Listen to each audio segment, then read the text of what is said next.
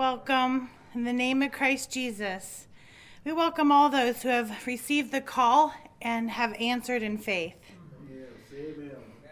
This is a call to come up higher, brethren, and consider the account from Luke chapter 4 of Jesus beginning his ministry.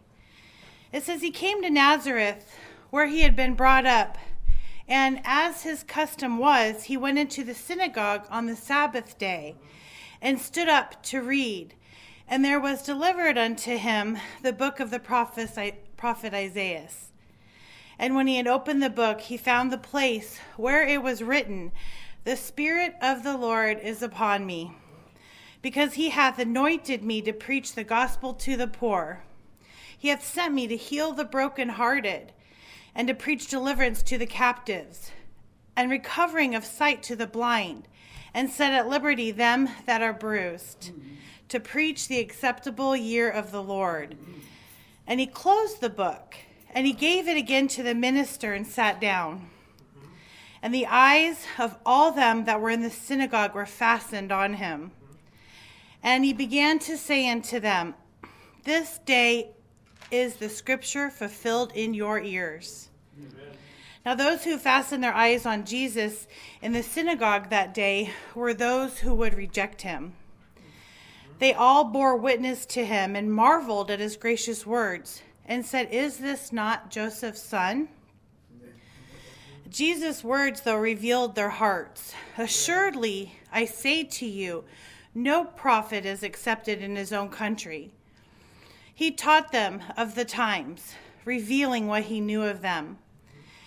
And scripture says they were filled with wrath, rose up and thrust him out of the city, and led him unto the brow of the hill whereon their city was built and that they might cast him down headlong. But he, passing through the midst of them, went his way. Amen. We see God's eternal purpose at work here. Jesus could not be stopped, distracted, or cast down. It was not yet his time. He was busy fulfilling prophecy, such as the stone which the builders rejected, the same has become the head of the corner. Amen.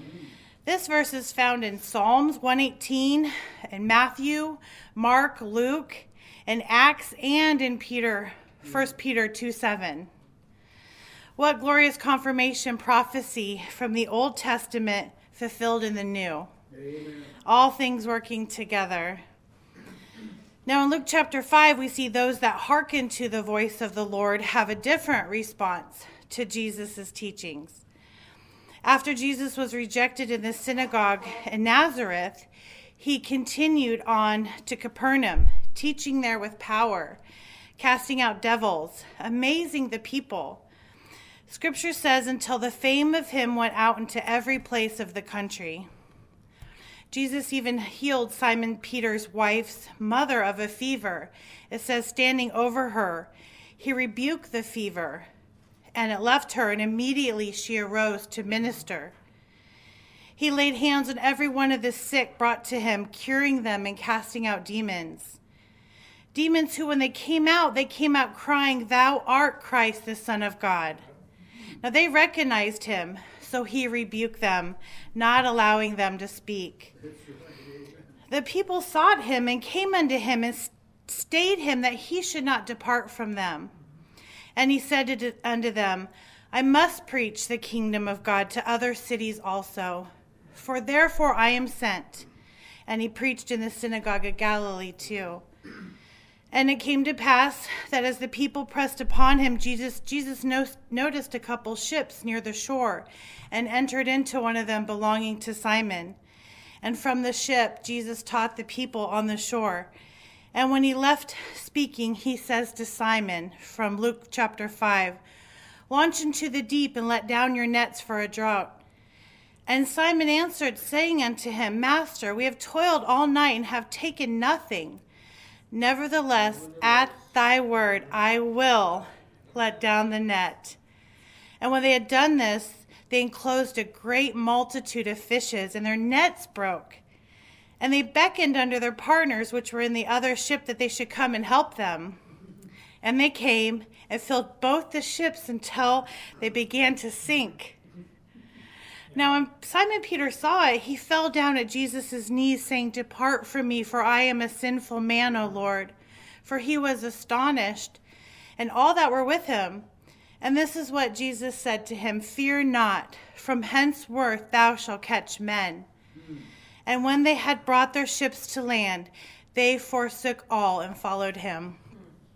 Now, notice Simon answered the Lord in faith, saying, Nevertheless, at thy word I will.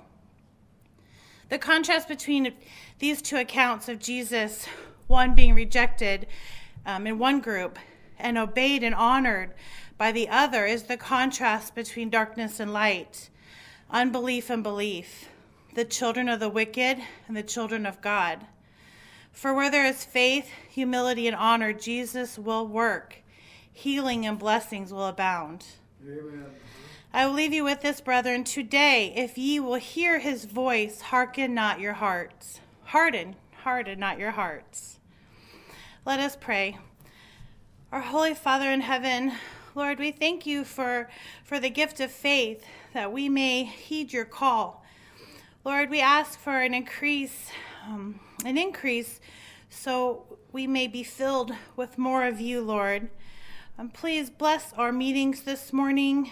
Um, enliven the speakers to preach with boldness. Um, open our eyes and ears um, to receive the things that you have for us. Lord, um, we thank you again for the opportunity to meet together, and we wish to bring glory and honor to your name. We pray these things in Jesus' name. Amen. Amen.